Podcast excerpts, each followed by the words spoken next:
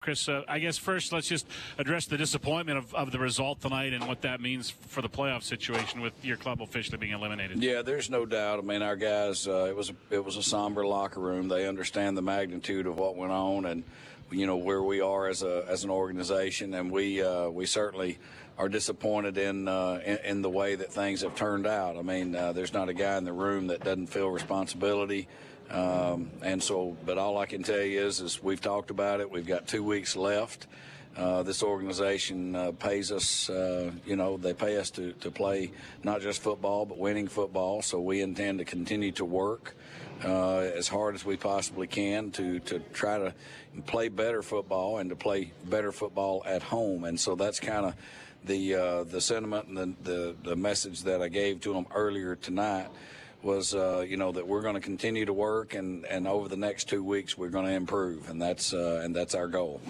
Uh, the, the Bombers came out so good, so hot at the start of the game. Are, are, you surprised with so much on the line in this game, the way your team started this football game? Were there maybe some nerves there? What was what, what did you see? Yeah, we started out in zone. I mean, and they did a good job. They came out and they ran, you know, Sally uh, a couple of times, uh, boot or whatever you want to call it. They ran Sally and and uh, got the ball out, and, and I was trying to fill them out, and they were able to hit us with a couple of plays to, to put themselves in position. And then we went cover zero. They bombered it up and double moved our safety, so they got on the board in a hurry.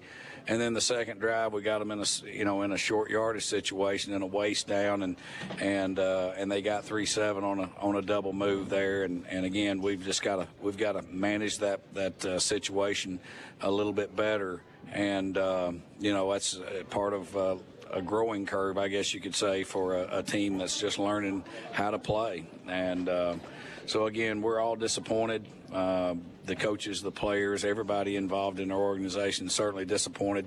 Uh, but at the same time, you've got to give uh, Winnipeg a lot of credit. They came out, they played hard, they were more physical at the point of attack. Um, they were able to run the football effectively, which put themselves into second and manageables many times. And so, uh, again, my hats off to Mike and his staff, and and they're uh, they're a tough football team. You speak to uh, the valuable experience that this group can gain from playing. And you said at the start of the year, like you were looking forward to playing Calgary four times a year uh, because you get to see they get to see close up what a quality football team and an organization uh, uh, does to win, and you got to see that with the Winnipeg Blue Bombers tonight. How valuable is it? Even though I mean, there's no there's no uh, moral victories, there's no moral losses as well, but at the same time, the the only way you grow is if you learn something from the failure. Yeah, I couldn't agree with you more. Again, I think uh, you're kind of short-sighted if all you want to do is yell and scream when you get beat. You know, so you got to look at the things that uh, that you can learn from this game, and and that's what we're attempting to do, both as a staff and as a team. And we continue uh, to to strive to get better, and we're going to work again, uh, you know, we take great pride in what we do. These kids take great pride in what they do. Uh, regardless of the outcome tonight, they, they do care, and uh, you know, and, and our coaches do care. So it's just a matter of us continuing to chop wood, and that's what we intend to do. The other unfortunate uh, aspect about tonight injuries, and you, oh th- th- that was an area where you you actually we're on a good run of, of surviving games with really no injuries. And tonight, I don't know, at least six. Yeah, we had six in the first half. You know, we're we're you know, inexplicably, we, we had six guys, and two of which the CFL spotter took off the field.